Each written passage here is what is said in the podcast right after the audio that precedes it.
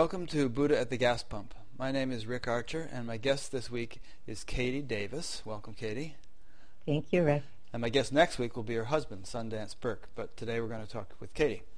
Um, so, Katie has written a book called Awake Joy. I just finished it this morning. Very good book. Um, and Katie's story is a little bit unusual in that and of course I'm going to let you tell it and not me tell it, but just to summarize, in that she had a spontaneous and irrevocable spir- uh, spiritual awakening um, without ever having really practiced any formal spiritual practices, nor studied with a teacher or anything like that. It just sort of happened. But you say in your book that you know you had had a number of pretty profound spiritual experiences in your childhood and youth. And so I was thinking it might be a good way to start if you could tell us the story of that awakening and perhaps precede that telling with uh, kind of a reference to some of these experiences you had as a child and then leading up to this experience you had while actually teaching an aerobics class. Sure. Okay. Uh, relatively speaking, mm-hmm. um, because it is just another story. Right and especially the uh, young experiences that you're speaking of uh, is a mental image of a third year old, three year old. Mm-hmm. So, um, and really awakening is about waking up out of that story as right. well. Yeah. But um, you know what? I get emails from people saying, but I want to hear the story, you know, because everybody says the same thing otherwise, and it's so fascinating to hear the circumstances of the life in which this awakening mm-hmm. occurred, you know. And and don't worry, I mean, people aren't going to sort of identify with your particular story and feel like that's the way it's got to be, because if they listen to this show regularly, they've heard a hundred of them, so and they're all different. Thank you. the um, probably the first uh, spiritual experience, if you will, that I had was as a three-year-old. Mm-hmm. Uh, I was in um, had an operation, and um, after the, during the operation, I rose up out of my body and was hovering on the ceiling, and I heard um, that my body was all right, and was suddenly whisked away down the rabbit hole, I guess you could call it. It's very gleeful, is the memory of it, and uh, streams of light. And then I noticed, uh, well, it was a small light at first and came closer and closer to it and merged into it, and then everything was gone. Um, when I woke up from the surgery, uh, I had this sense that somehow uh, I had died. There was a tremendous fear of um, death that was soon forgotten. Uh, but it also gave me a very clear understanding that I'm far more than the body. Mm. And um, you, you understood that as a three-year-old and remembered it? I have a mental image of it. Yeah.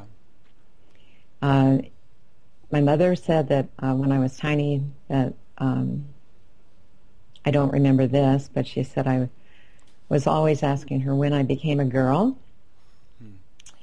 and um, so there was some level of inquiry going on then. Uh, I remember having an argument with my mother when I was a child and I insisted that when I had been younger, I had actually been able to fly around the house and fly up and down the stairs and stuff like that. And she said, "No, dear, you never did that." And I said, "I, I remember it. It was so clear." yeah.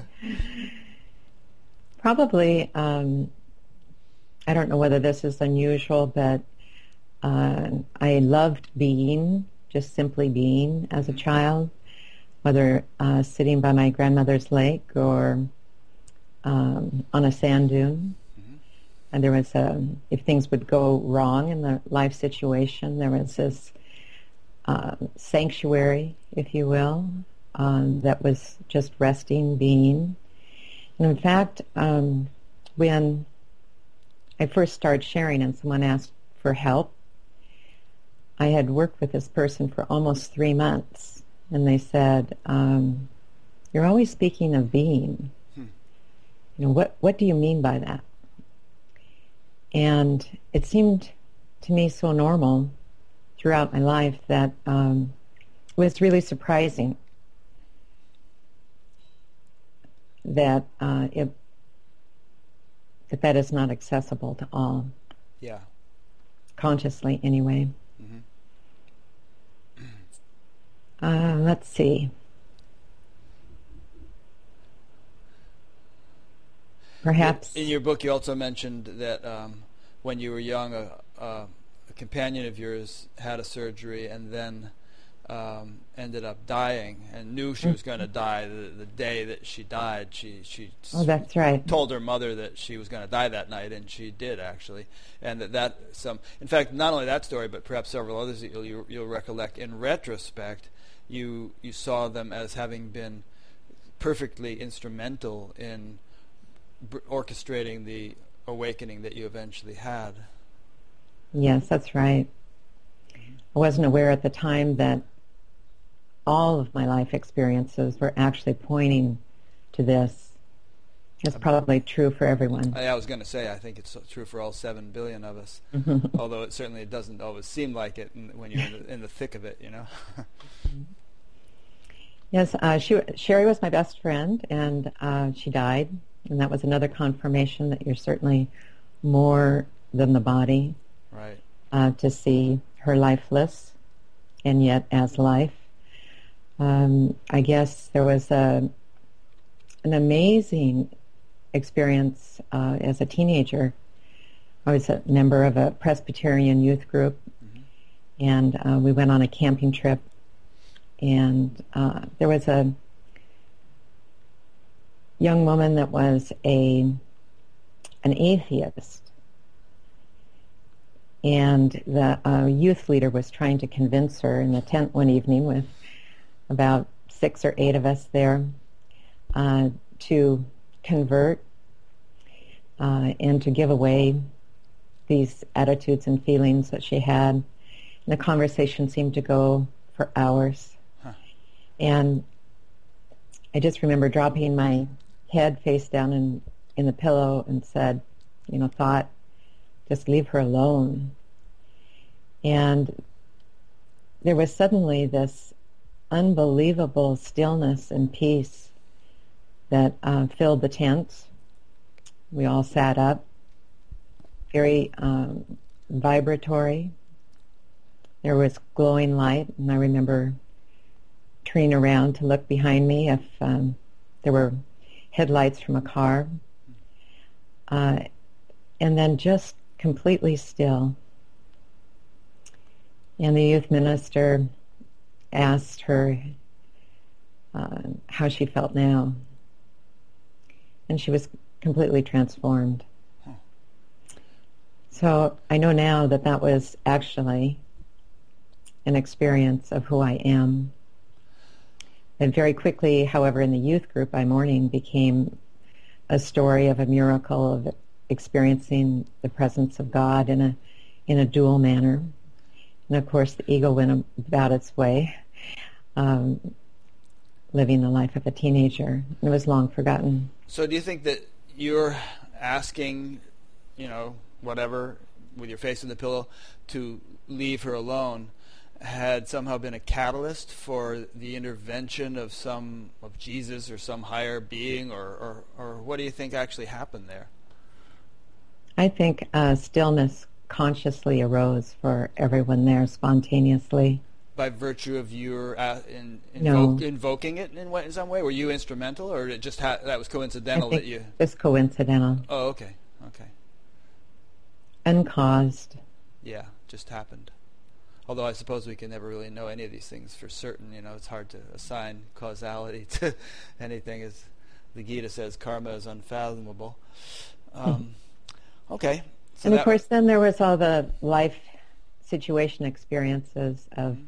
gymnastics and dance, having to have that level of concentration. You were a cheerleader, right? That's yes, that's that's, right. that's, that's gymnastic also.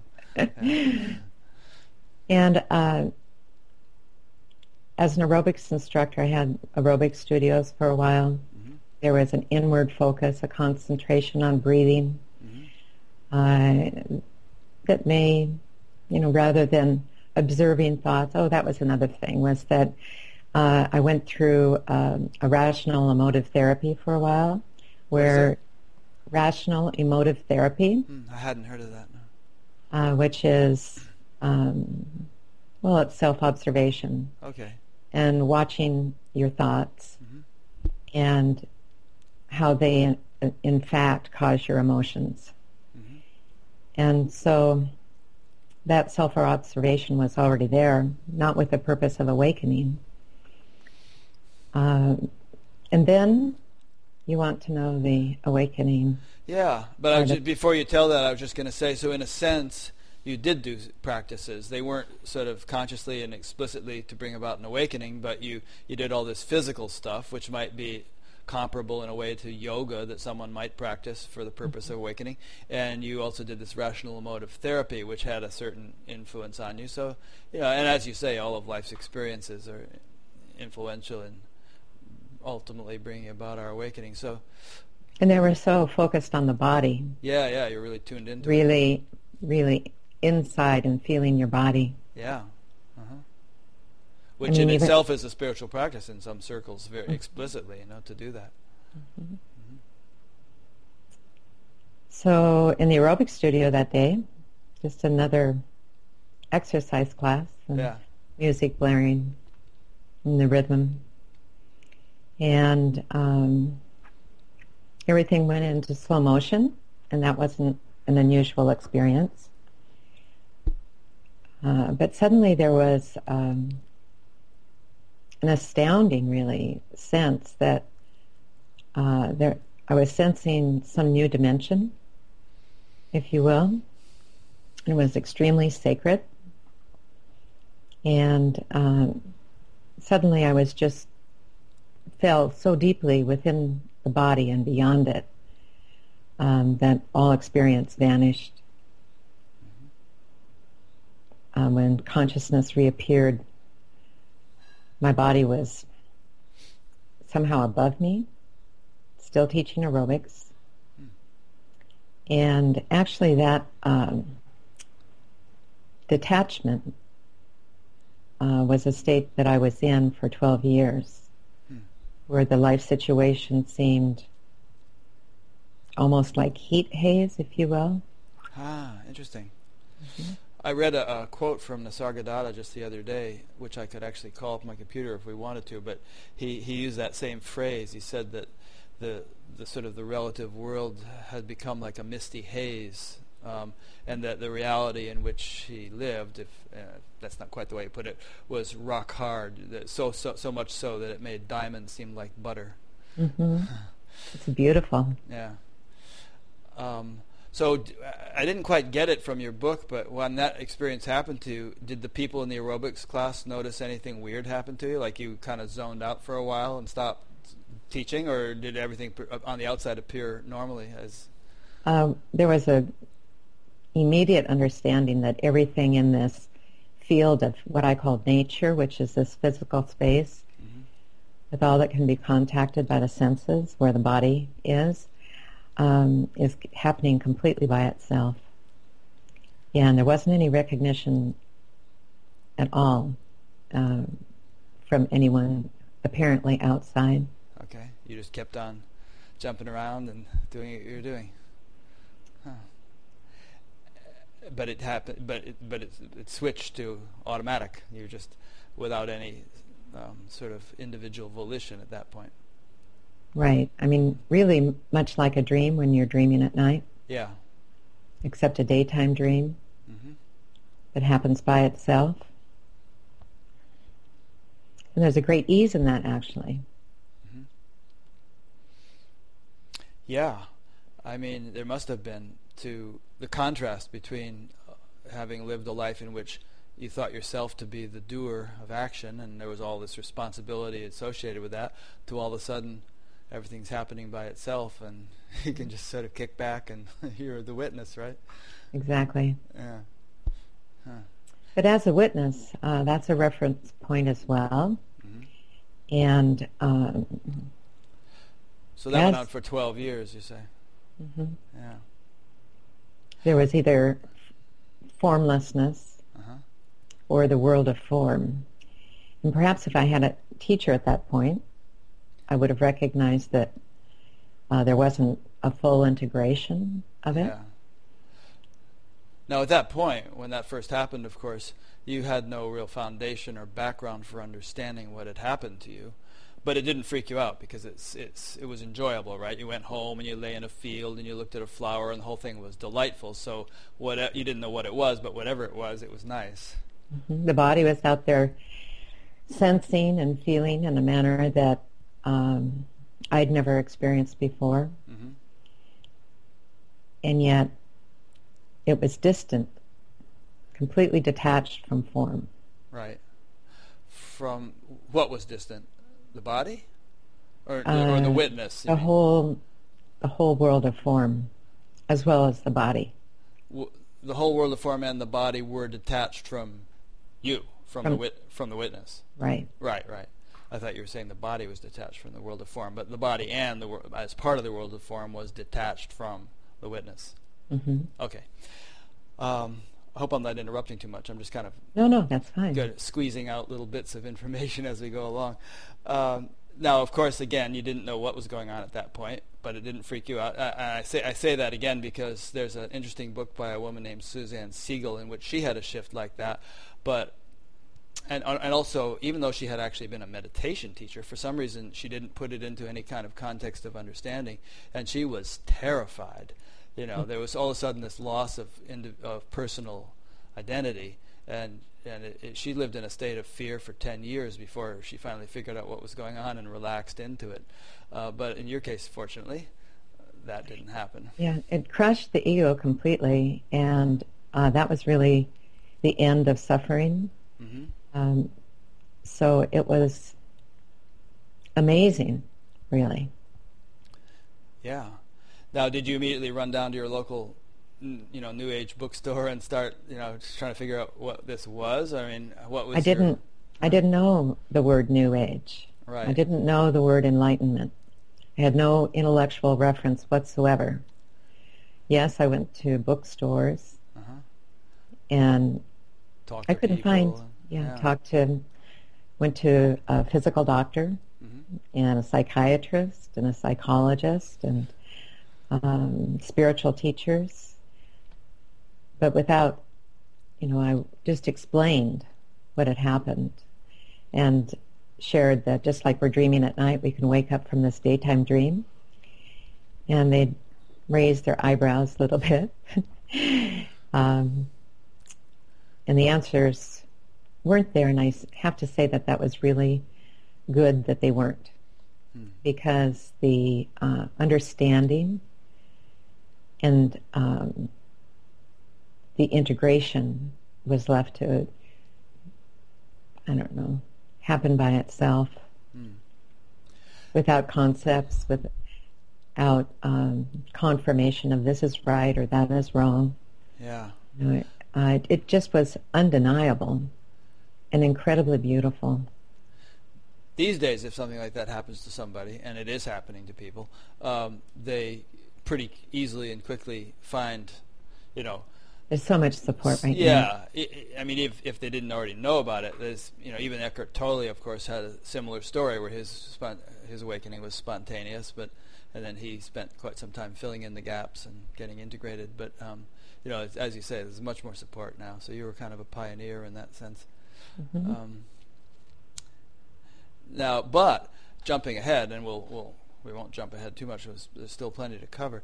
Um, in your book, I, I you know, you have it so carefully parsed out. I mean, you know, there's four stages of surrender, and there's all this great detail about the unfoldment, um, which obviously you've given it a lot of thought.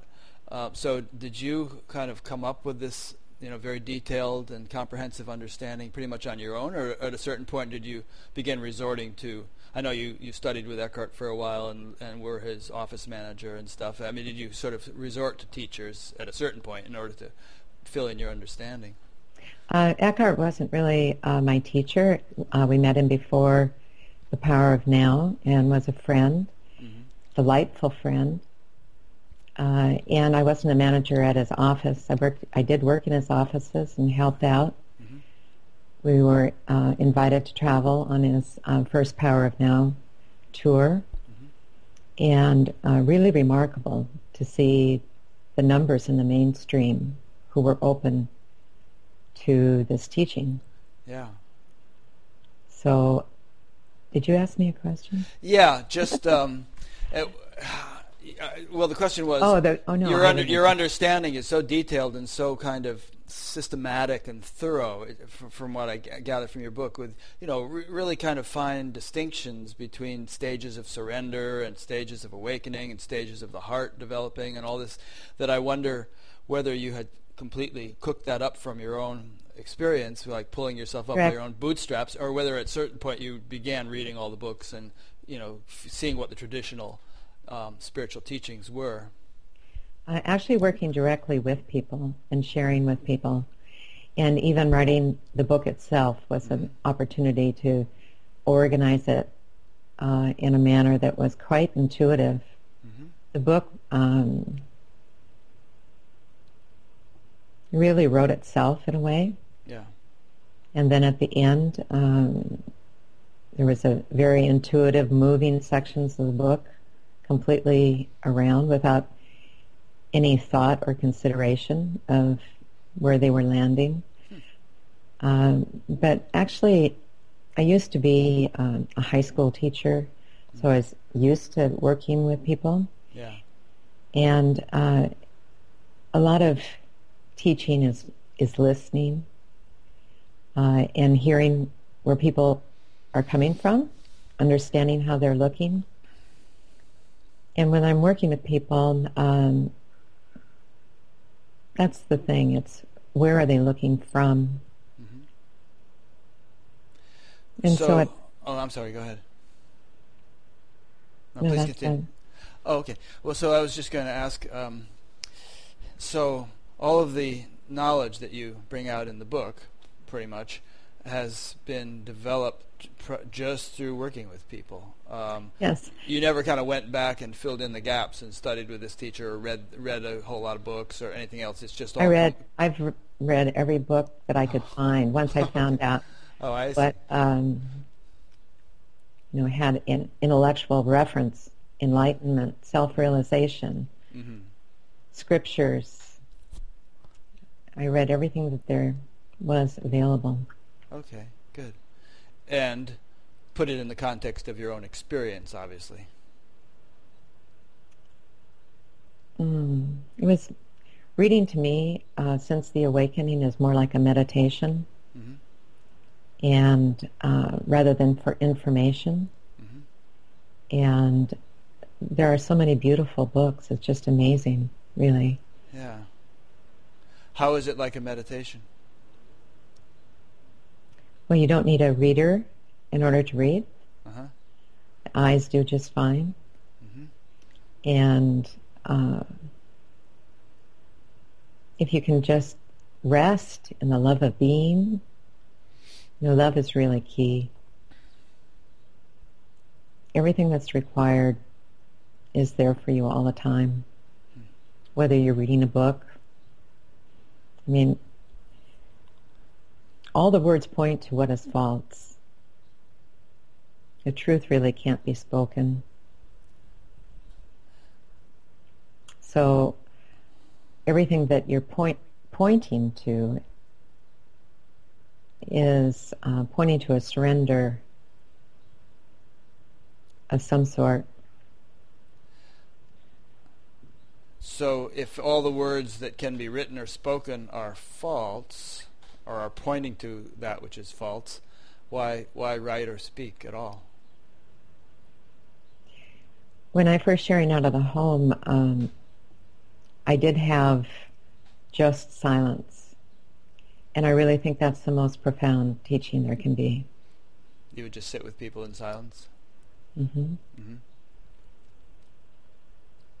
But there's much that can be spoken. You can Right. point to um, what needs to be surrendered. You see, you already are this ultimate reality. All that is required is already here. And you are that. You're not a psychological sense of self that's in the process of becoming something more. And so there's the invitation really to stop. And of course, there's questions that can be spontaneously answered, which are always perfect. Um, but if you can see it, if you can speak it, uh, if there's an object, or for that matter, even a subject, it's going to end up being surrendered. And even the power of um, the frequency of pure beingness assists the mind, if you will, whatever you would like to call the mind. The thought process slows down, and perhaps it can be recognized what's underneath, even right now. Are you are you saying this primarily in the context of uh, y- your role as a teacher, and, and when you're sitting with someone, then the, the pure beingness in that atmosphere helps their mind to stop and, and recognize what's already there? Is that what you, is that what you're really saying? Yes, I think there's a um, resonation Yes. Right. that um, allows everything to slow down, Mm. a presence, if you will. Sometimes the word transmission is used, but I sort of like the word resonance more because it implies more of a an attunement rather than a transmission from point A to point B. You know, like a kind Yes, of there is no such thing as cosmic that. zapping process or something. I cannot transmit to you who you already are. right, right. So an, an analogy that I often use uh, is it helps part the clouds. Yeah. On a cloudy day, the sun is always there. So that's a lot. What, what can be surrendered? Yeah. But most importantly, far more important, is who are you? Mm-hmm. At some point, attention needs to shift from the objects, the thought, the object, the body, physical sensations, the senses, the subtle body, the causal body, the emotional body, and focus back on the one that's aware right now. If I were to ask you now, if you are aware, if um, are you conscious right now? Of course, yes. Yeah. And are you aware of being? Yes. Would you say that you are aware? Yeah, but you know, it's it's sort of like uh, obviously words trip us up a bit when we talk about this kind of thing because it's not like I'm aware of being the way I'm aware of this wall, uh, as if being were some object, and then th- there could be an I separate from the object that's aware of the being. Um, it's more like you know, you are that, and you kind of rest in that or reside in that, and then and then it's not even like that is aware of monitor and headphones and Katie and and some it's somehow because the, to say that even is is you know the, the word aware becomes a verb and it's like being has some little uh, you know faculties Right. with which with which it does things. And that's that's not the nature of it you know? And Exactly, and that that is really why um, I have always focused on self-inquiry, mhm. On focusing on this feeling of I-ness, uh, unfocusing on it did you say focusing oh, focusing on it right right on the feeling of I-ness. yeah similar to Ramana Maharshi's thing Exactly, it's direct. yeah I is far more than a thought, and it's the I that transcends all the levels of consciousness. Mhm. I is just the word. We realize where it's pointing. It's funny when you brought up. Whereas, that, it, I'm sorry. excuse, excuse, me. Whereas yeah. if you are searching for awareness, mm-hmm. let's say, you've made awareness into an object. Exactly. Right. Or if you are contemplating on the heart dimension, mm-hmm. uh, you've made the heart dimension into an object. Mm-hmm. And that, there's no problem in that. Much can be observed. Watching your thoughts, of course, uh, makes it so that you're not so identified with them. So the thought process slows in the observation. But who's looking? And who is here now?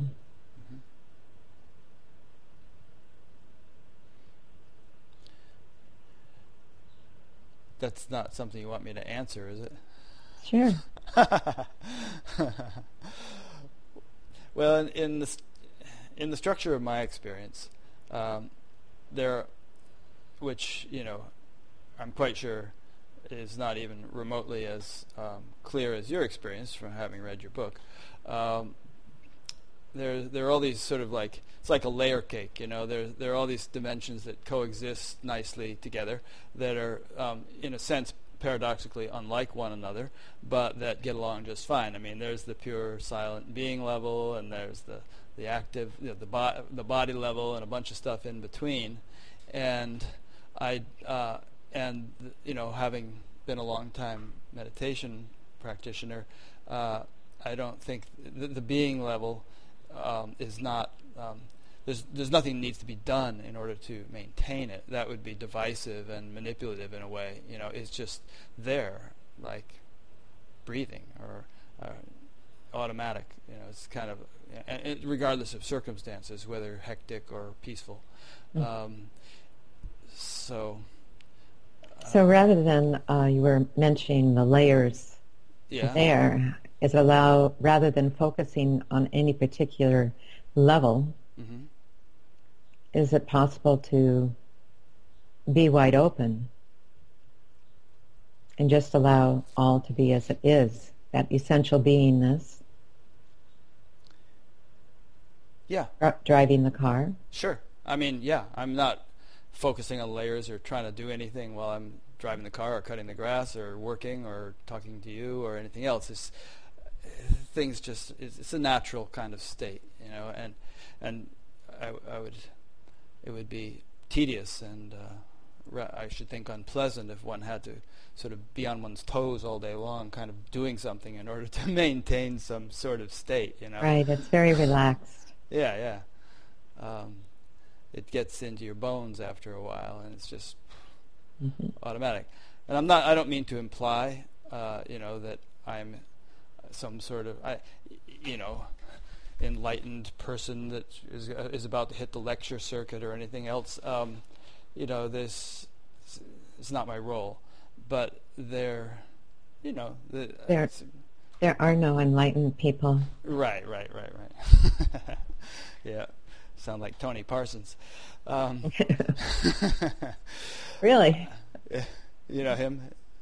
Uh, yes, I do actually. Yeah, you can't say a thing like that to him without getting your your you know fingers slapped. um, I want to um, loop back a little bit. Um, what's I going to say?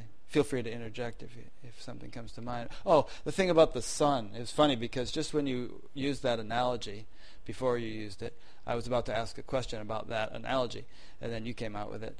Um, and the thing I was going to say was sort of more of a statement question, was just that um, you know th- the sun's always shining, as you said, mm-hmm. and um, there's nothing that wind can do, for instance, to influence the way the sun shines. It just shines. But in, wind can have an influence on clouds, which might be obscuring the sun for people. Um, so you know sometimes people say, well, there's nothing you can do, and all techniques are counterproductive, and so on and so forth. And but you know, as Ramana Maharshi said, it takes a, it could take a thorn to remove a thorn.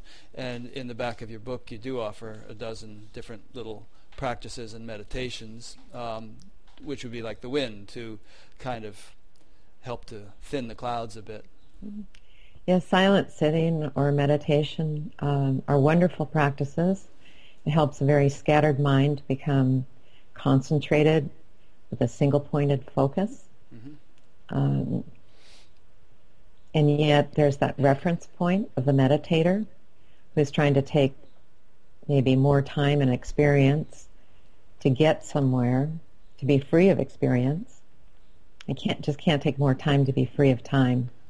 Yeah.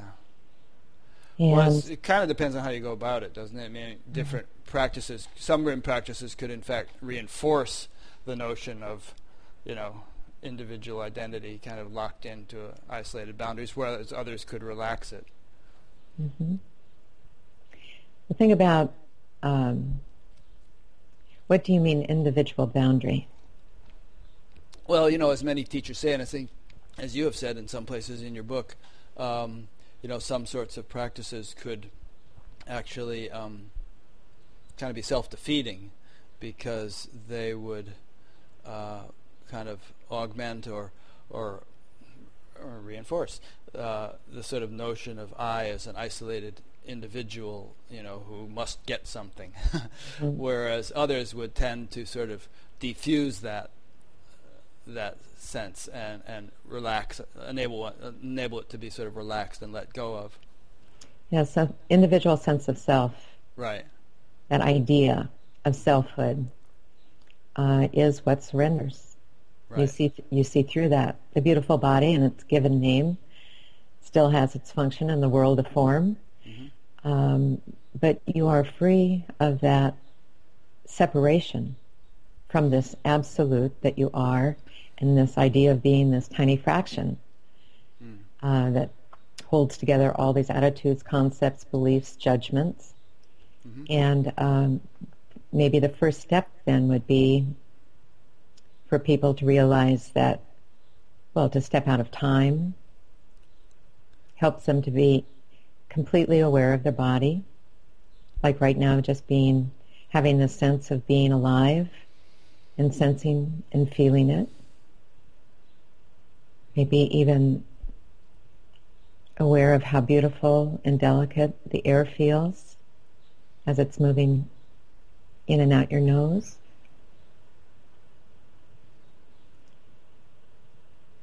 and just being still with that for a moment.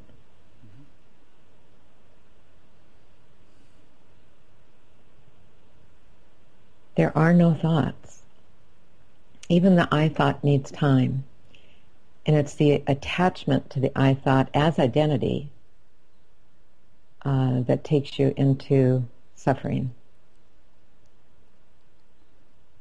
So instead of trying to change the person and get better emotions and better thoughts, again, we turn our attention back to just that instant of stepping into time and attachment to the concept of I. We use I all day long to communicate. There's no problem with that. Um, but we don't need to identify that, objectify ourselves in that manner limiting ourselves to the body only? Well, we don't need to, but um, it's the vast majority of humanity does mm-hmm. just that, you know, without even knowing they're doing that. I mean, that's the way people are wired, and that's the way they kind of grow up. Um, it's pretty ta- pretty unusual for someone to ha- have happened to them what happened to you. Well, it's a completely um, programmed and very much a habit. Yeah. And habits are difficult to break.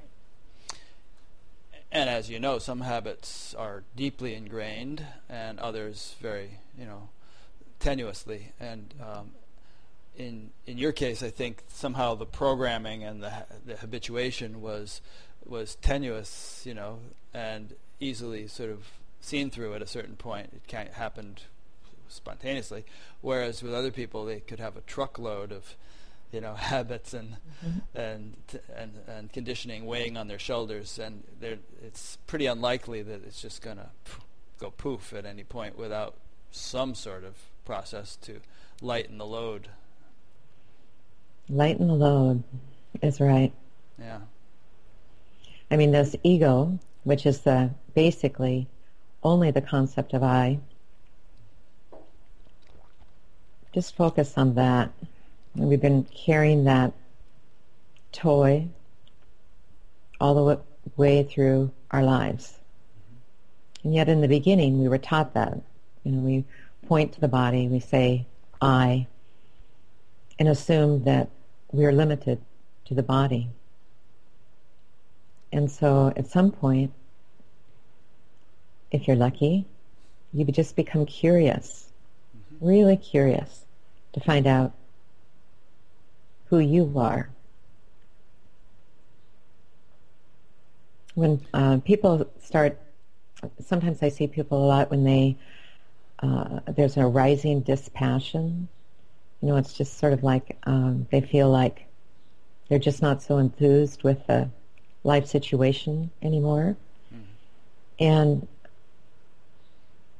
usually I can be pretty certain that they're really coming close to at least a glimpse because there is a turning away, not in denial. I have to say that quickly. Uh, nothing is denied, but where is where is the attention? What are you attending, and who is attending? And become very curious of who you are, noticing how suffering happens, recognizing that it's identification with I in time, and then judgment, and then your body contracts and you're in a negative emotion.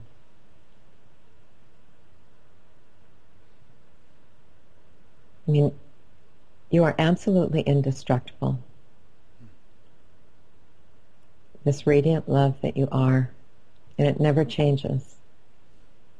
And there can be many life circumstances or, you know, ego attacks, perhaps, that maybe rude comments or road rage, whatever it is. But it, you're clear and open. You only start suffering when you judge it. The ego state of consciousness is in a constant state of reaction. And that's why they're suffering.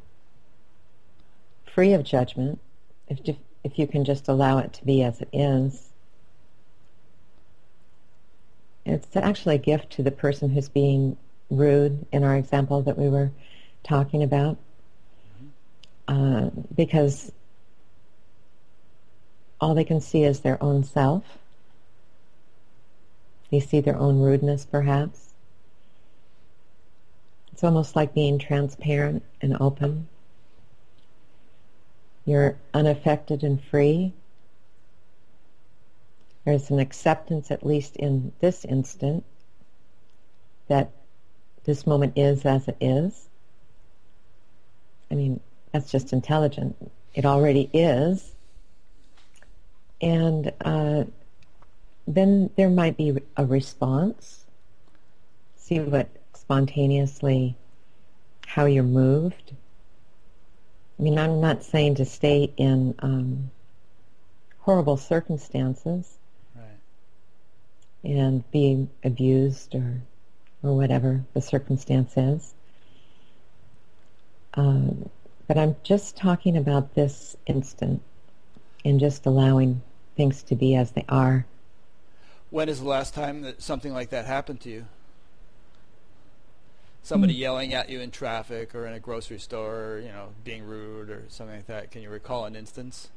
Um, yes was there any tendency to recoil or contract or react, or was, was that just uh, was your sort of reaction the same as it might have been if someone had come up and in a friendly way, or you're looking at a sunset or something? Was there just complete sort of dispassion?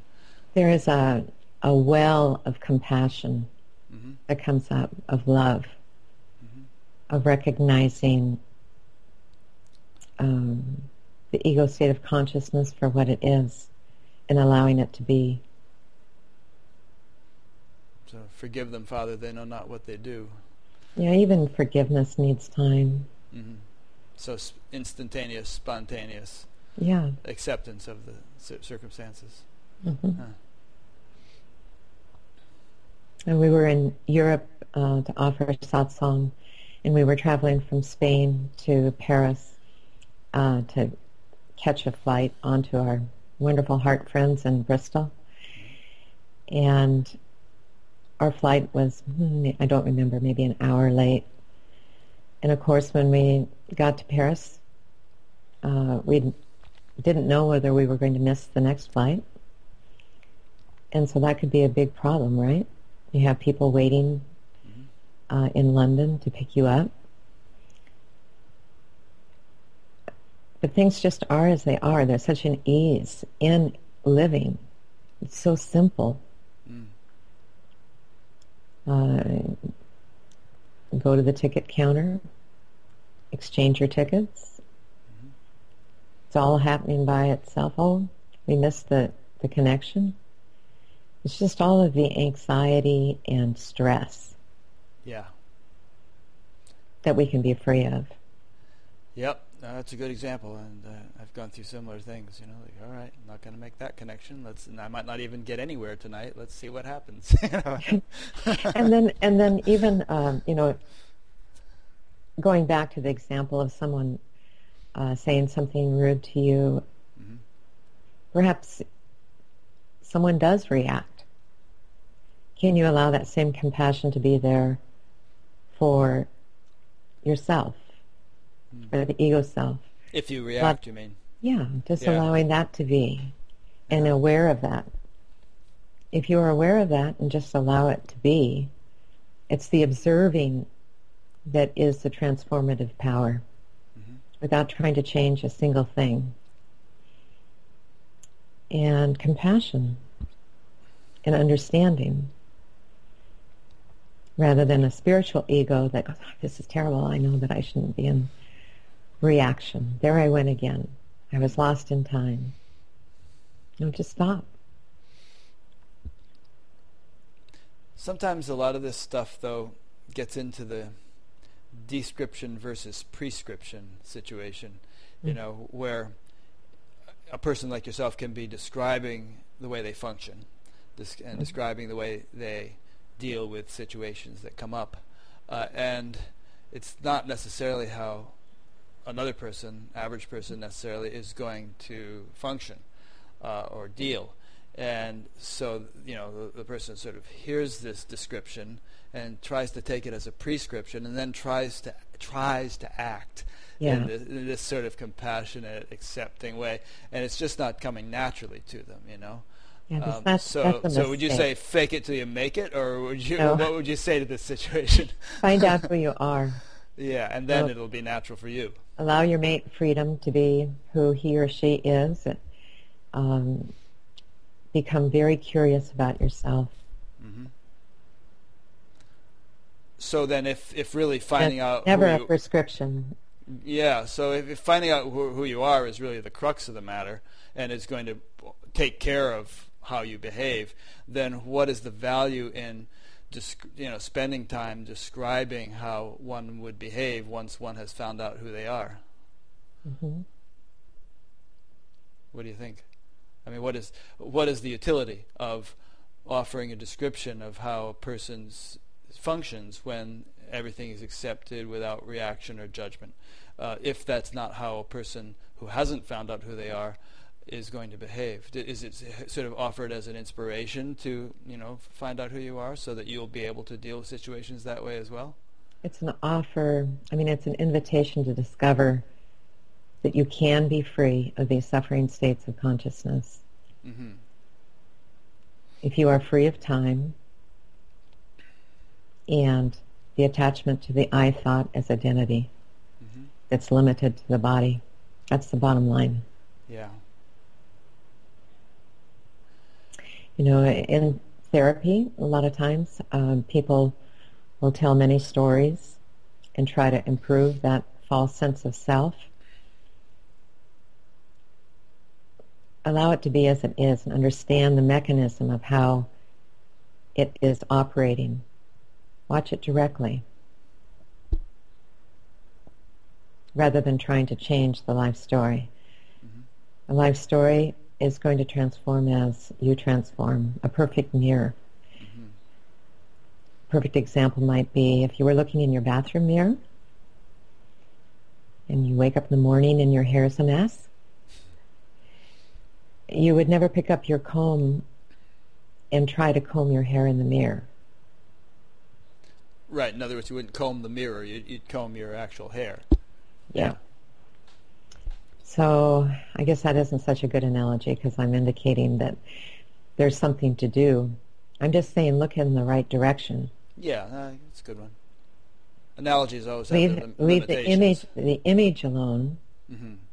and find out who you are beyond the image, beyond the body, beyond yeah. the mind, mm-hmm. beyond your emotions. And then everything naturally transforms in that observation. Yeah. Seek ye first the kingdom of heaven, and all else shall be added unto thee. Thank so you. Putting the ho- horse before the cart. the Gita says it too. There's all this discussion about know, between Krishna and Arjuna about how we're going to deal with this situation. I don't want to fight, and so on and so forth. And Krishna says, you know, yogasthah kuru, kuru karmani, established in being, perform action, mm-hmm. and then it'll be spontaneously right. Yes, and we're always established in being, but consciously, knowingly. Right. Yeah. Right. And it's again, it's what are you attending? where are you're looking. Mm-hmm. Yes, Arjuna is quite the story. Yeah, it's a it's very metaphorically interesting story. Um, you know, here's a question for you, and feel free to always tell me if if I'm asking a question too soon and there's something you want to say because you're a lot more settled than I am, and I te- keep jumping in with questions when you probably are just pausing for breath. But um, you know, just as you know, we have a body. Uh, there's a body; it functions. There's a and a brain, and that enables it to function marvelously. And there are eyes and senses. And and now when we start talking about senses, it gets a little bit more subtle because there's sort of a subtle aspect to the senses. And uh, you know, and there's an intellect, which again is intangible, but has it's a function which decides and discriminates. And then there's a mind, again intangible, which thinks thoughts and connects things, and so on and so forth. Now, just as all those things are sort of practical functional faculties, um, which, if we wish to, could we could boil down to nothingness. You know, taking it all down either through uh, understanding with physics or under or through spiritual understandings to the state of being. Um, couldn't it also be, and uh, would you say, that there's also the faculty of ego or individual sense of self, which um, doesn't completely become obliterated with awakening, but just sort of takes its rightful place and, and uh, as being seen as not running the show anymore, but still having a, a practical utility in living life. Mm. Would, would you agree with that? Um, I've I don't find an ego. Do you find an intellect I don't, or a, a and mind I don't or find, any of those other things? Well, what do we mean by mind? By mind, uh, where that points means the body, mm-hmm. emotions, mm-hmm. subtle energies, the idea of selfhood, um, mental images, which means memory probably, mm-hmm. cognition, and um, perception. And there's someone that is aware of all that. Yeah. And that's who you are. Right. So yes, your description was was wonderful. Um, like I said earlier, the there's this dimension, if you will, of of nature. Mm-hmm. You mentioned the body and its sensing, uh, and then there's the field of attention, uh, which is the mental space of time, perception, and cognition. And so there's something prior to that. And, you know, the investigation, uh, pretty much sort of like, um, what's the old analogy? Peeling an onion layer after layer is burned away and constantly reveals something deeper. Uh, and what remains is you. Yeah, no, I understand that, and but what I'm trying to get at is, um, you know, just as you say, there's the essence of what you are is is that which is aware of all these things that we just itemized. Um,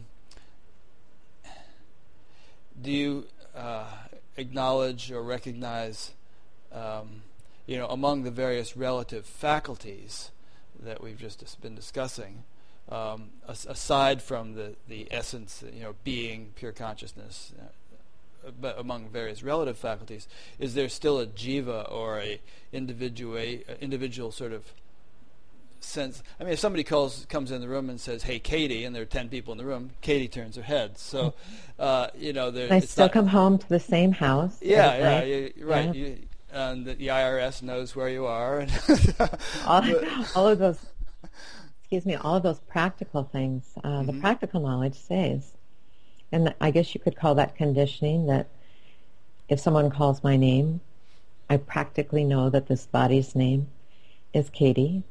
Um, you can call me mom, uh, and my head turns. You could call me any number of names, I guess, that yeah.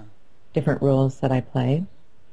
And those are just roles. It's just that identity um, I would like to say pure, but I don't want that to be misunderstood either. You know, like some perfect being, which you are actually. The sense of identity.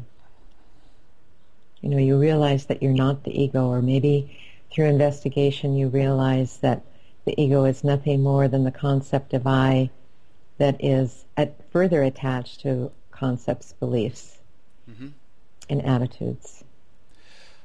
So I guess my question is, can there still be a concept of I, but no longer have it predominate or you know entrap you?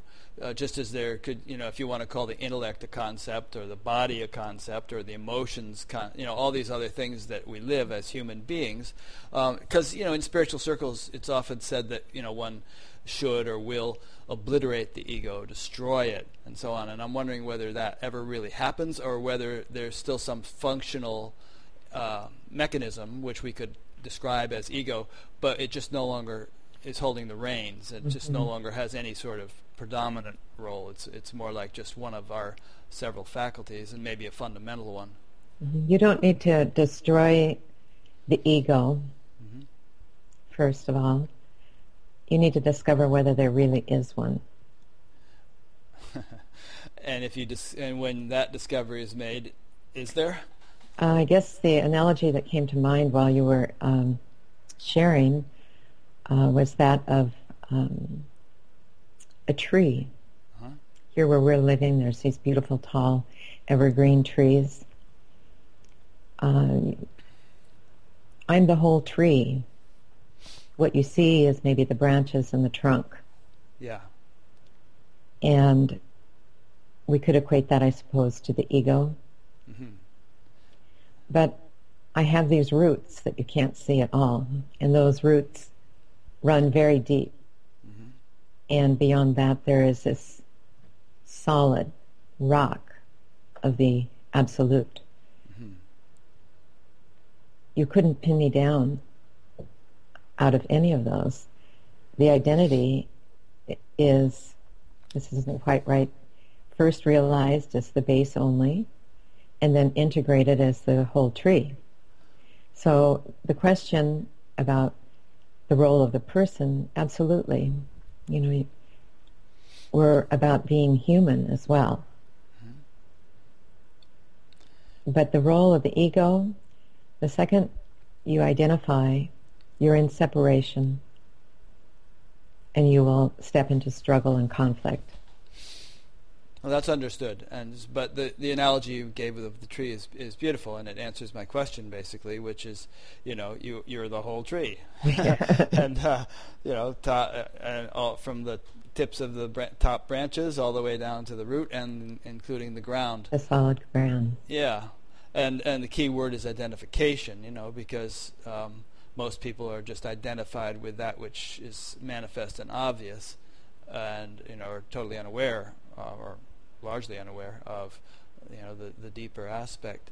Uh, so I mean, the essential question was, you know, is are any of the relative structures which we appear to have already utterly eliminated, or are they just sort of placed in the rightful context with a much deeper foundation that is our you know kind of our our grounding, our, uh, where we reside, and, and then we, as you say, there's this integration and embodiment and uh, with the whole package, but but on the foundation of that rock-like basis. Rather than giving a right or wrong answer mm-hmm. to that, a yes or no, I would just encourage people to investigate and see what it is directly. Yeah. No, good. How much during the integration mm-hmm. uh, that occurs, uh, you could pick up that heavy old ego and put it on like a sweater to wear. And you could further load yourself up with a few concepts and beliefs uh, and carry them around with you. Uh, I mean, that's is an option where you can truly be free. Um, I guess there's preferences. Um, when I go grocery sh- shopping, I see the body naturally reaching out for certain foods and and not others, and I I honor that. It just I see it happening. Mm-hmm. Um, but I guess I also have well, there's certain vegetables that I prefer over others. But that seems to be a body thing rather than a belief and judgment. Right. Did that answer your question, Rick? Yeah, I think it helped. Um, and obviously, if you had a hundred so-called enlightened people, excuse the term, uh, and they all went to the same grocery store, no, none of them are going to come up with a shopping cart that has identical items in it. People are all going to have their. There's always going to be individual preferences to each mm. sort of. But even you know, even there, allowing the body intelligence um, rather than a mental list of this is good to eat and that is bad to eat and this is what you know even planning planning is a good use of a mind of mind mm-hmm. of thought. It's very good at that but even that we can let go in the moment anyway. Yeah it has its function but it, it's one of those things that gets kind of um, out of proportion in many people's lives. Mm-hmm. Yeah. So, how about your own integration? I mean, you had this awakening in the exercise class, and was there a whole process going on for many years, which you would describe as integration or embodiment, or you know, how, whatever term is most uh, meaningful to you? Yes, that uh, the witness uh, surrendered it, mm-hmm. um, there was no process to that. It just happened by itself. And uh, I would guess my, I would say my body now is the appearance of the universe. Uh-huh. How dramatic. What do you mean by that? Um, which includes the body named Katie, mm-hmm. But not limited to that. Ah, so are you saying that as if like the universe is, is my body and and this Katie thing that people you know address when they want to talk to then mm-hmm. that that's just like a little like a cell in the larger body yes that loves living and mm-hmm. enjoys playing mm. you know that mm. You're just not confined to that little boat right. anymore mm. It's a very large playing field. although in a funny way, it's like there's still some kind of location here. I mean, you know, you, you you see the world through Katie's eyes. You don't see the world through the eyes of the bird up in the tree, or do you? You know? Oh no, I see the eyes see the bird, the mind in, interprets interprets the image, mm-hmm. uh, and that happens. Uh, but who's looking? Huh. Yeah. Am I a body only? Or is this, there this massive field of consciousness that uh, is neither inside nor outside um, that is completely available? Even if the field of attention focuses down on threading a needle, let's say, is the experience whole and complete? Probably, I just would like to say the most beautiful thing um, is this sense of fulfillment and completion. Mm-hmm. Um, there's no longer anywhere to go, and yet there might be travel or no travel, or accomplishments or no accomplishments. Um, so, in other words, you're already fulfilled and complete, regardless of what you do or don't do, accomplish or don't accomplish. Exactly. Success, no success. Mm-hmm. Report done on time, not done on time. your friend comes, your friend leaves. Mm-hmm. I think most people would understand that that you know fulfillment is not contingent upon circumstances. Um, it has, and I mean, you talk about this quite a bit in your book too. That um, ultimately fulfillment is not derived from circumstances or out- outer things, and if it is, if that's what you're dependent upon, then you're on pretty shaky grounds because it's always going to be going up and down. Um, and you know, the for for you, the whole orientation has shifted, which is you know. Well, it was such a t- tremendous change. Yeah. Um, from going back to the life story, speaking relatively again about that. Mm-hmm. Uh, I was an achiever in constant, uh, always had passions. I wasn't aware of the fact that I was trying to complete myself through all of that becoming. Uh, and there isn't any of that now. You know, the there's not the idea that something can complete what's already full. Right. Which is not to say you're not still achieving things. You wrote a book. I'm sure you do many things, but uh, but your fulfillment is not impacted one way or the other by doing or not doing these things, right? Exactly. Yeah. Mm-hmm. Okay. Um, so I'm interested again in in. Uh, I know it's it's kind of getting into story territory, but I mean, in your book, you know, you, you describe, it seems to me, you're describing numerous stages of realization or stages of, of unfoldment, stages of surrender, and so on.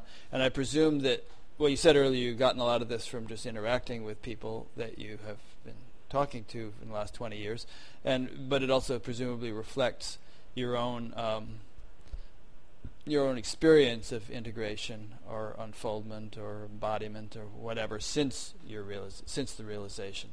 So is, is, that something you could comment on a bit? I mean, how you progress through these various stages that you enumerate in the book, or how the how the progression took place, or what what sort of uh, challenges there may have been, or maybe it was all totally on automatic. But you know, lay us out a roadmap, if you will. Yeah. Um, I guess I would equate the book to being just that, a roadmap. Mm-hmm. If you've gone from Seattle to Los Angeles, you might be able to help others find the turns along the way. If they're willing to be open and share where they're presently located. Um, that wasn't a progress. Um, and I don't even mean it to be as a teaching. I would think that it is more like a roadmap. That probably you're going to come to Portland before you come to Mount Shasta before you arrive in LA. Mm-hmm. And that may not may not be the case. There could be plenty of detours along the way. Uh, but everyone is going to experience being an ego person body, mind body.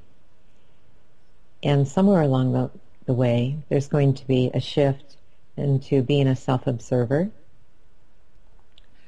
Somewhere along the way, there's going to be a detachment being uh, the reference point of the witness, whether it's witnessing the world of form or witnessing the heart dimension. Uh, and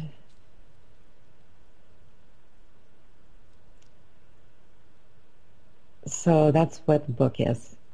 It's basically a roadmap, an energetic roadmap. If you read just for content, uh, you're missing perhaps the uh, greatest gift of the book as far as what we spoke of earlier about the meditative reading. Mm-hmm. And so there wasn't any progress here as far as um, I guess you, there was progress thinking in the past of having the observation and being fully in the body and watching concentration develop as it did. Uh, but really, like I said earlier, it's sharing with people and understanding where they're looking from and then asking through questioning they come up with their own answers. I really, people already know when it's recognized. That's why the self-observation is so important. That which is looking is already I.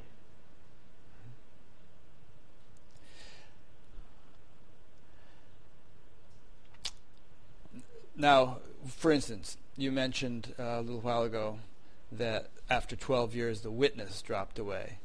So, you know, that seems like a, a significant milestone on that roadmap. There was 12, right. year, 12 years of witness, and then the witness dropped away, and that was probably in 10 years ago that that happened, or 8 years ago. Mm-hmm. So, um, that as a case in point, and there might be many others which you haven't told us about yet, um, you know what was the what was the nature what does that mean that the witness was there for 12 years and then it dropped away and what was the ex- subjective experience with that um, shift well the witness is a um, reflected being consciousness bliss mm-hmm.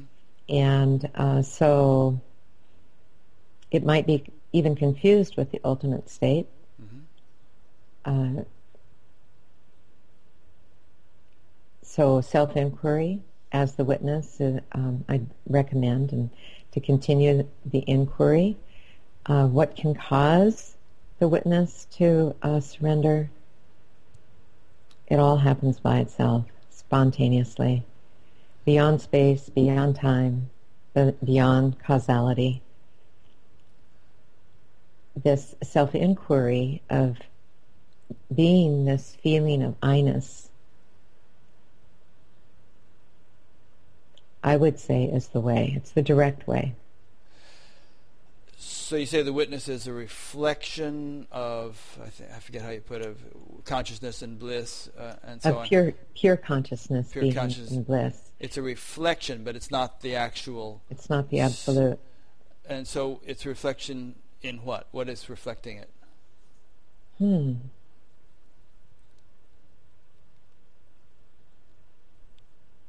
I don't know. And so to be in that witness state I would 12, say I would say the um, I often refer to the mind as a mirror uh-huh.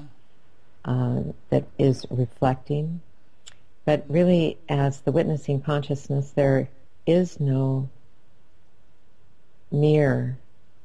You recognize consciousness, and yet it's still a reflection. Uh, it's not pure.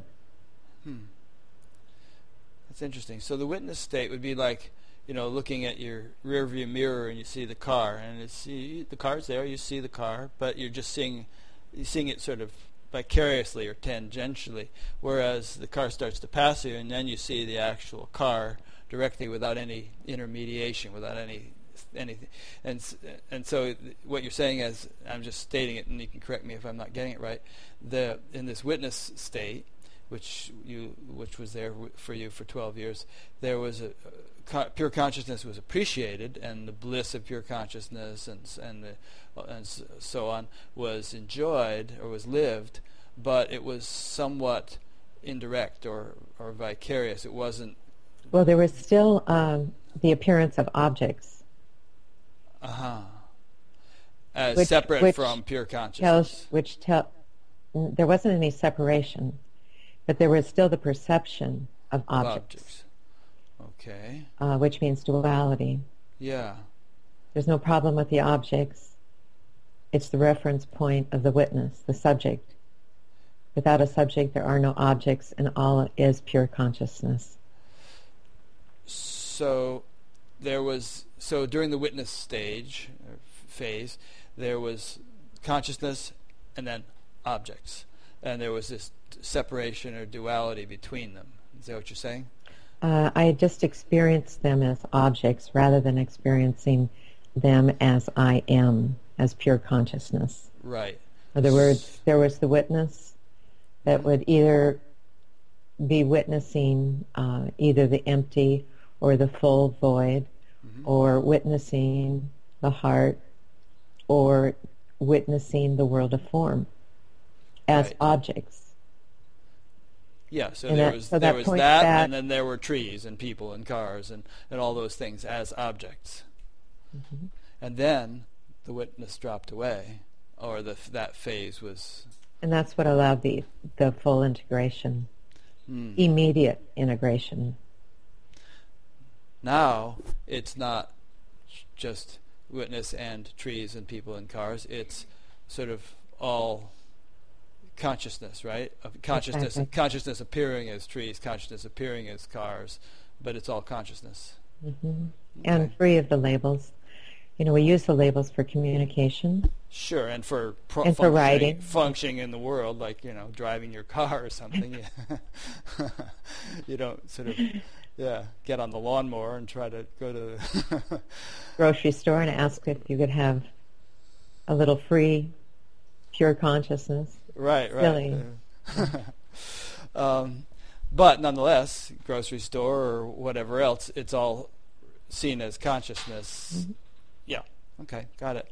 And is that uh, what you refer to as unity consciousness? You, you, use that phrase in your book a lot. Uh, unity consciousness is um, how I use the term. Mm-hmm. Is uh, where there is a you and me that is merging as one. Okay. Uh, rather than transcendental. Right. Re- realizing this pure beingness that is appearing as Rick and Katie. Mm-hmm. And that wouldn't be the case in the witnessing stage because there would be consciousness and then there would be the uh, external objects and they're not recognized as one. But in unity consciousness, you're saying, then you and I and everything else is all recognized as sort of one, contained within one totality or wholeness or something. Mm-hmm. Okay. I just try to repeat uh, these things so as to make sure that we're on the same wavelength and they yeah, under- understand know, what you're saying, you know? Right. Um, is it so important to really understand so much. Uh, if we're having an interview and if you've discussed these things in your book, you know, then mm-hmm. you know it was important to write them in the book. Oh yes, no, and I love that conversation. Mm-hmm. Um, I guess I would just caution about talking about it, which is our uh, our opportunity today, which is why we're here. Yeah. Uh, but as far as anyone who may be listening, is it so important that you mentally understand. What's really important is that there's direct looking. Absolutely, yeah. And then there's natural knowing. there's recognition of what's what already is. Um, but But if you're talking about, well, an instant is the world real or unreal, and you want that answered, uh, that answer would change depending upon who's looking. So yeah, and depending upon who's listening to this, uh, some things we're saying might be more germane to some people than others. You know, some someone listening might have been in that witnessing stage for a decade, and so this this description, your description of phasing into the unity stage might be just, you know, what the doctor ordered, mm-hmm. whereas somebody else it might just be very far fetched and theoretical. Right. Yeah. Mm-hmm. Okay. Um, Anything on your mind at this point? Not a thing. Okay. Uh, just want to check. I want to make sure I'm not stifling you by talking too much. Um, so, are there any other things like that? You know, with the proviso that you know understanding is not really going to cut it; it has to be an experiential thing. But are there any other things like that, where, such as in the book, you, for instance, discriminated or, or discerned between four different types of surrender? Uh, is there anything that you that we can kind of break down for people that you feel might be relevant and interesting, you know, in terms of the whole this roadmap that we were talking about earlier? Um, I would say, again, to if you want to speak directly about surrender, is that what mm-hmm. the question is about? Well, that's there a case in point, but that might be worth exploring because I thought I found that little bit in the book kind of interesting, where you had like four different names for types of or f- qualities of surrender. I thought, well, I've never seen it broken down that way before. Mm-hmm. I guess the bottom line of that would be, to make it as simple as possible, mm-hmm. Is that if it's in movement and changing, it's going to be surrendered. At the moment that you recognize that there's change, it can be released in the search for who you are. Mm-hmm. The only thing certain about the ever-changing is the fact that you are changed. As a matter of fact, you wouldn't even be able to see change if you weren't already changeless. So the bottom line of surrender, rather than saying there's all these levels perhaps, uh, is, well, it's just natural that you're going to meet what is required for you to see.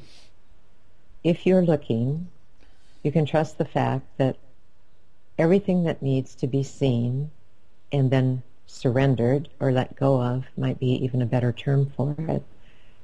It just is gone. It surrenders by itself. You don't even need to say, well, should I let go of this? Shall right. I not let go of this? That's the ego uh, trying to control things. Uh, just in the looking. Unconditional surrender is just, um,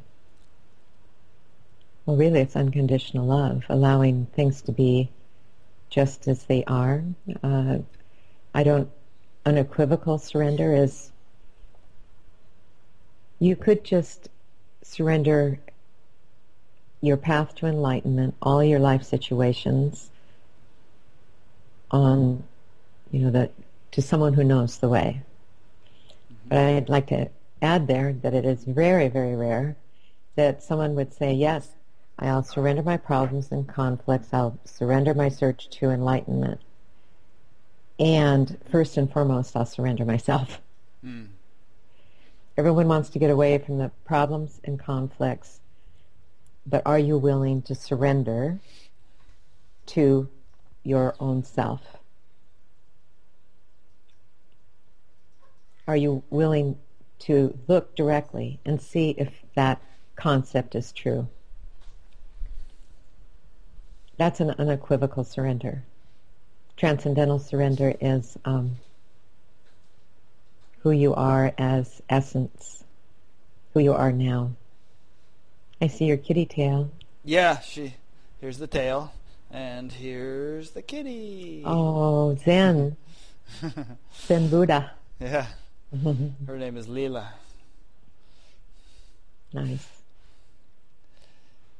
This it, he said a number of interesting things there, but the the one about it's very very rare for one to you know surrender everything, including your yourself or concept of self, and um, you, usually one under, one sees that or understands that being in the context of a sort of a guru relationship where you know you're with someone closely enough whom you can trust and then you know can surrender to sort of that, that cosmic personality which can short shortcut the whole process you know yes and i'm um, i'm i'm one that says uh, you are satguru mm-hmm.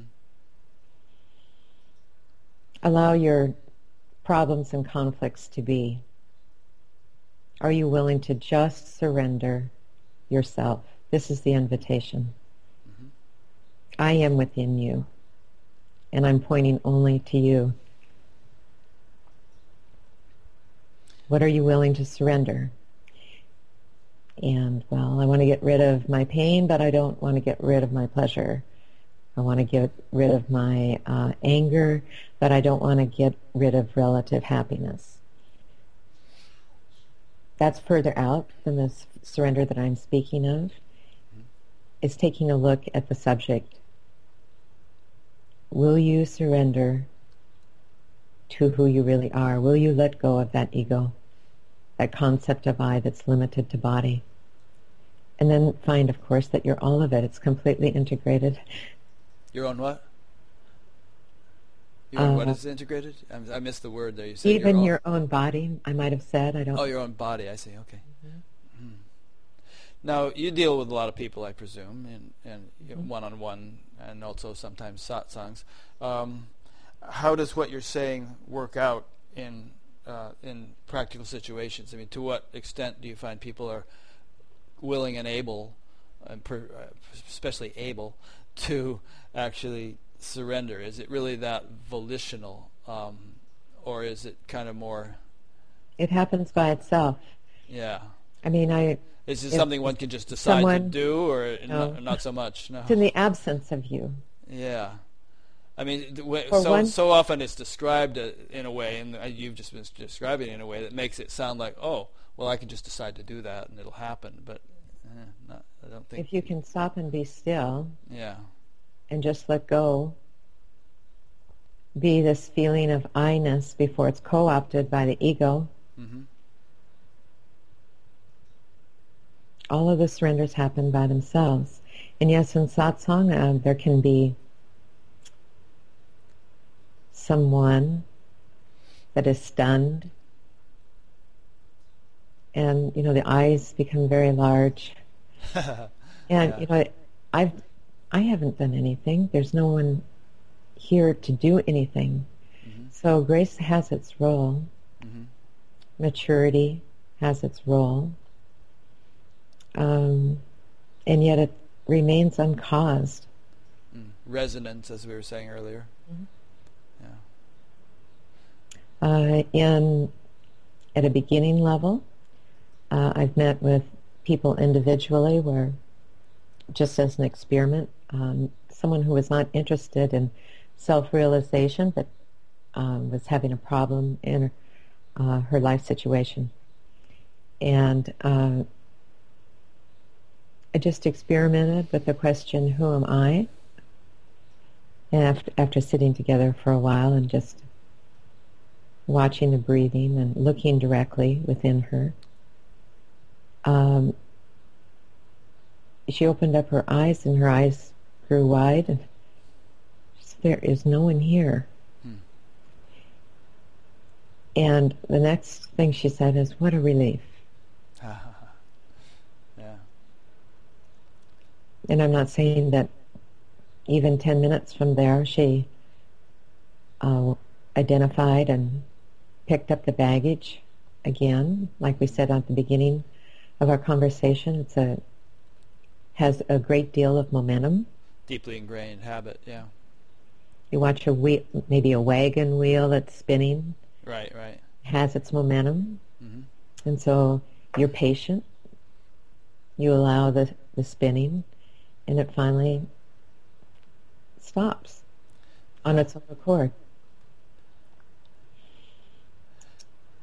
I think the uh, the key point here is that you know, I, I mean, thousands of people listen to these interviews, and I, I, in the back of my mind, I always have this sense of how what a diversity of people there there might be, mm-hmm. and I wouldn't want anybody to sort of get discouraged or uh, you know misunderstand something if if possible anything we can clarify but you know because uh, I have had people say oh you know I've been at this for 30 years and it's never happened to me and it's so kind of discouraging and people have but I think that for me the takeaway point from what you just said is that if there's this sort of the sincere intention and willingness um, to just sort of embark on this or to do whatever seems possible and appropriate in your circumstances, then it'll bear fruit, you know, and and there, you know, and then there will be a progression. There'll be even even though you already are that and it's already there and so on and so forth. There's nonetheless simultaneously a progression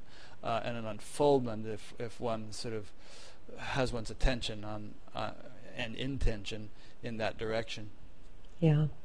Um, I meet with people for the first time who have been on the path for 25, 30 years. And um, they are perhaps most difficult to suggest, can you stop? Right. Can you stop all the trying? Can you stop the searching? Can you look to see what already is? Because they're so habituated to trying and searching? Right, and they have such an investment it's not as innocent as that well. other woman. There's also uh, much knowledge. Right. right. You know, all the books and satsangs and scriptures that I've read. It could even. Um, can you just innocently be here now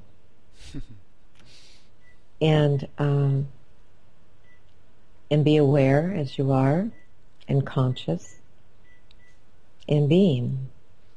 It really is all quite simple. when you meet, I'm sorry, and there are and there are um, you know a great variety of life stories. Right. But of course, that isn't the essential. The essential is the being, and that's this beautiful, radiant love that is appearing as all diversity. Uh, let's call it distinction, allowing you to access beautiful talents, maybe that your body is naturally um, has as being born into form, but also being able to access a completely unconditioned intelligence um, that flows through as creativity. Um, so the difference is, if you've been on the path for 25 years, is it possible really to stop. It does anyway if you have practiced long enough and the mind will finally give up. This is impossible to understand. I'm going to let go and I'm going to let go now. I'm going to stop under trying to understand this. And that's an amazing moment because that's when we can call it joy rushes in. and there still may be some um, surrounding doubt. But at that point of maturity, you can see that it's just mind activity and really, um, well, it doesn't matter. It can even be ad- adorable in its attempt to reestablish itself. Mm. And I guess the other thing is um, what I call forbearance I guess maybe uh, just a patience, mm-hmm. Uh, not only with awakening. Who you are is already awake. Right. Can you be patient? Is it okay for you to suffer? Mm-hmm. How deeply can you suffer? Mm. Can you really allow the suffering of the collective state of ego consciousness I mean, even those that are free of, um, you know, the ego state, and yet there's suffering still still appearing, but there is no stuff, sufferer. Mm-hmm. I would probably point: Have you gone into that void uh, that appears, well, I would guess you could call that the experience of no experience.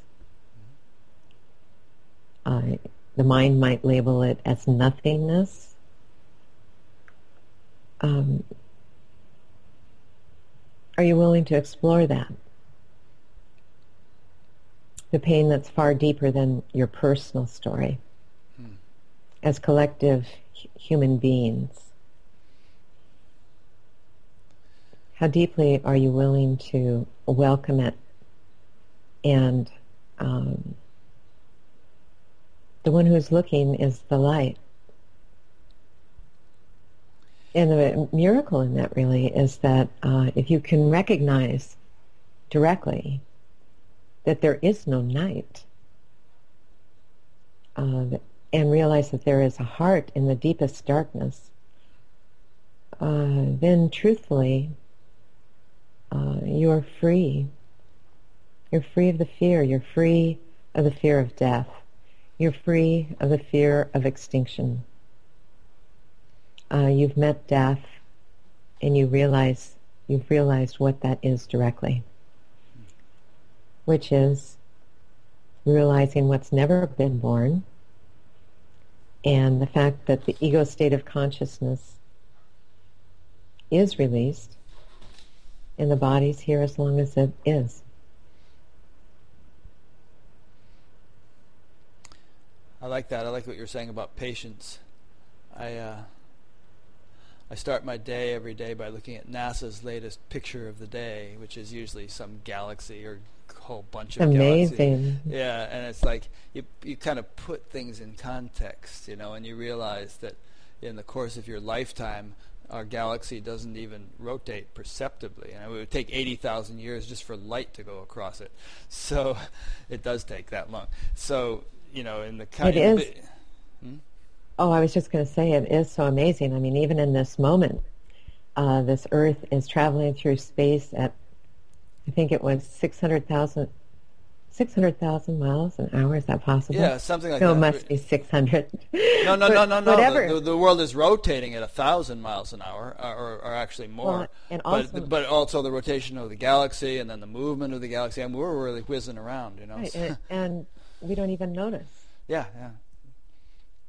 And so, those pictures that you're speaking of um, on uh, at the NASA website, uh, I really enjoy them as well. It's just... Mm-hmm I mean, what intelligence is this? Yeah, exactly. And um, and it, and this the point you made about patience. I mean, if you put your individual life in the as such as it may be in the context of that, you know, cosmic reality, um, you know, there it, it, for, for me it um, cultures patience and forbearance and you know.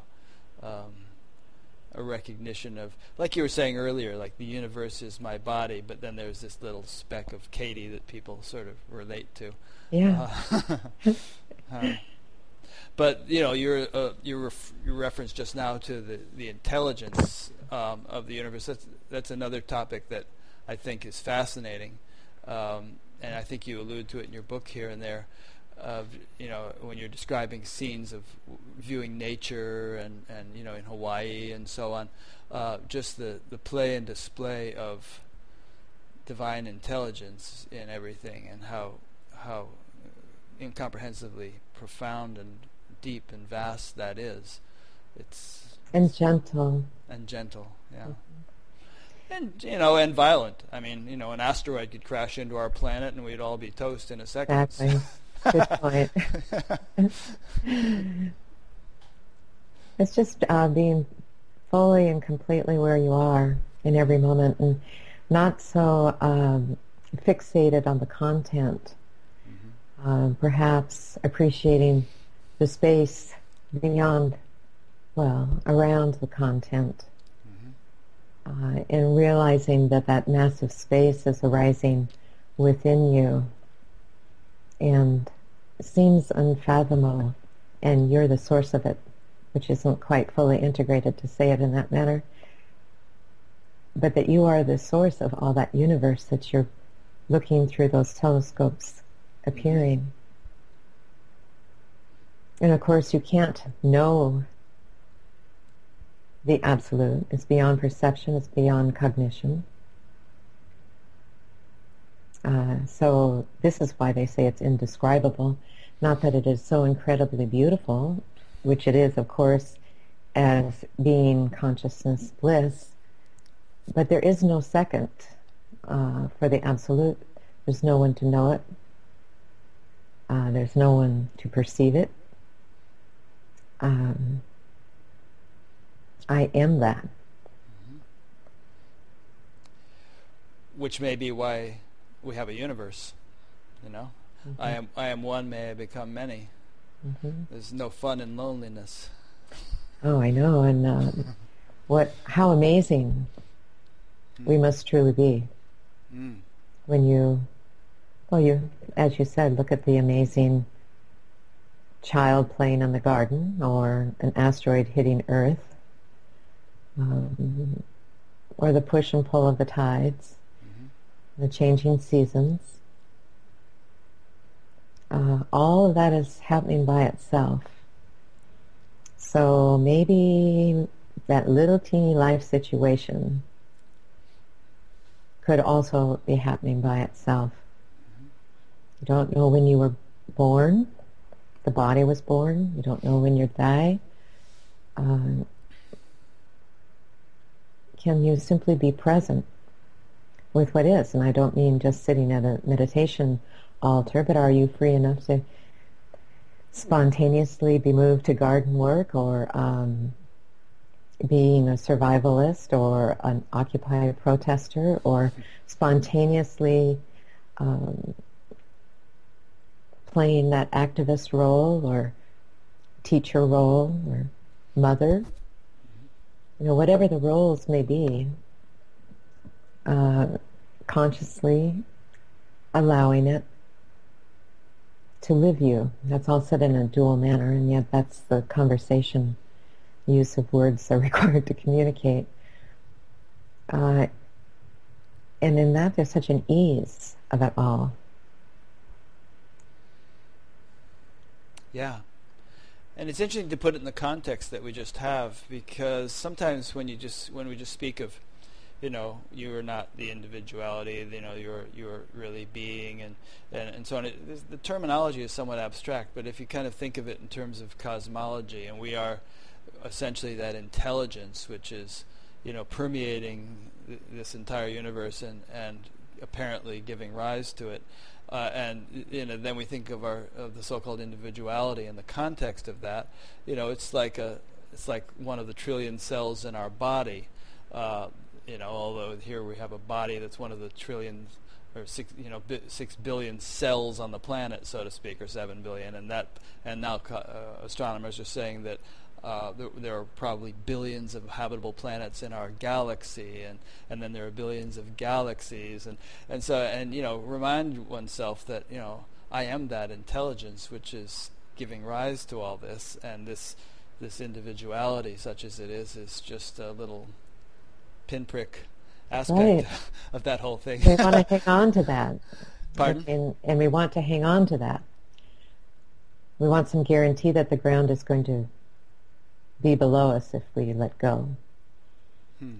Uh, or that life will, if we really let life live itself as it is, then everything would fall into chaos. And yet we can see the beauty of how all is happening by itself. I mentioned the tides. You mentioned um, planets in the universe. Mm-hmm. And Remember yeah, there are, thing Christ said about the lilies. There, there are what collisions? Yeah. but what was that beautiful place in the Bible? You've probably studied Christianity more than I, but uh, the, you know the lilies of the field, and even Solomon and all his glory is not arrayed as one of these, and you know how, is Jesus talking about just how and uh, was that the same verse in which he said, "If if God is go, takes, take, yeah, if if God takes care of these, you know, insignificant things, even you know, imagine how much He'll take care of you."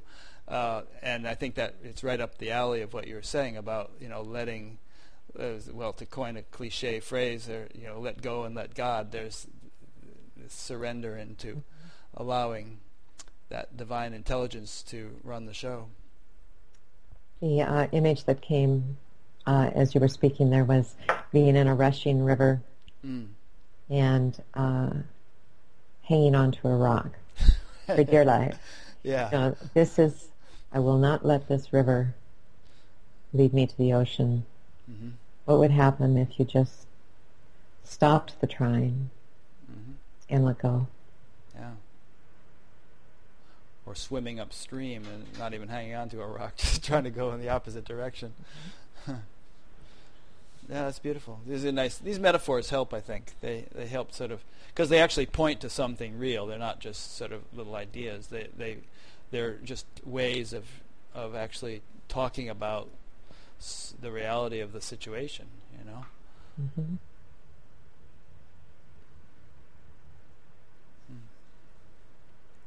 I mean, I remember Nisargadatta saying, you know, well- well, with you know, with you, digestion is automatic and breathing is automatic.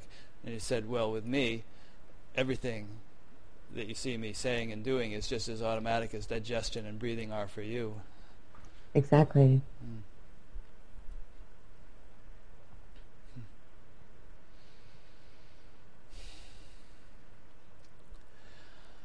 Alrighty. Well, this is delightful. I find the more we talk, the more kind of I settle into the Yes. yeah yeah to the point where I don't feel like talking anymore.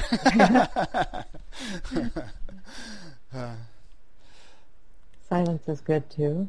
Mhm.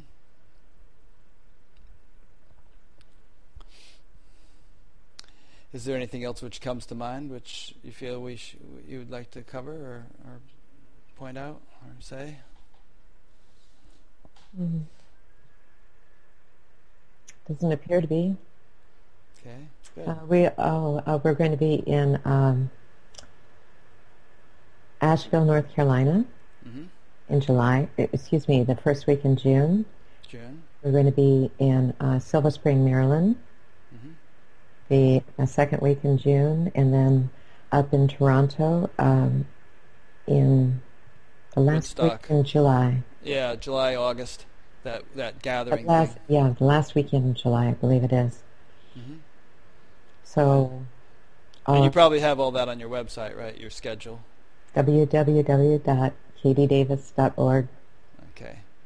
Come and I'll be, and I'll be linking to that also from batgap.com. So Thank you. I want to thank you for um, all that you supply the community. It's a tremendous support for uh, the Buddha at the gas pump community as well as as for um, these so-called teachers. Uh, it's great uh, to share with you, and um, it's just um, uh, a ni- wonderful service. well, thanks. It's it. it's uh, not as altruistic as it may seem because I just derive so much personal fulfillment from it. You know that it's like, uh, you know, I just really enjoy it a lot. Um, so it's no. It, what I mean to say is, it's not a sacrifice or a burden or not any kind of toil and trouble by any by any means. It's Mhm. something that um, is very enriching for me, and it's it's really enjoyable to kind of tune in each week and align myself with, you know, a different expression of Mhm. this, and you know, read the books, listen to the recordings, and talk to the person. It it sort of um, keeps like enriching different, I think, facets of my own experience um, as I do that. Mhm. So it's uh, it's kind of like a spiritual practice for me in and of itself. Well, it shines through. It's beautiful. Oh, thanks. Um, let me make a couple of little concluding remarks. I've already made one, which is that you'll see a link to Katie's uh, website on mine, batgap.com, and there'll also be a link to the Amazon page where you can get her book. Um, and um, there are several other things you'll find on batgap.com. Um, a place to subscribe to an email notification so you'll get an email each time a new interview is posted. There's a discussion group that gets quite lively around each interview. There are like 700 posts now on the last interview I did. Um, a lot of them are just little silly things, but uh, you know, somebody posts a Frank Sinatra video that I noticed today. But for the most part, they, they they become quite substantive. Also, some pretty good discussions get going there. Um, so you can feel free to participate in that. If you're listening to this on YouTube and you'd like to be notified that way, just subscribe to the channel, and YouTube will email you when a new um, interview is posted. There's also an audio podcast, so that if you like to listen to things while you're commuting or doing chores or something, you can subscribe to the podcast and hear this in audio. So you'll find a link to that on batgap.com. So thank you, Katie. And You're very welcome, Rick. Yeah, and say hi to Sundance for me. I'll be speaking with Katie's husband, Sundance Burke, next week, um, and I'll try to read his book this week. Uh, so, and until then, I thank those who have been watching or listening for doing so, and we'll see you next time.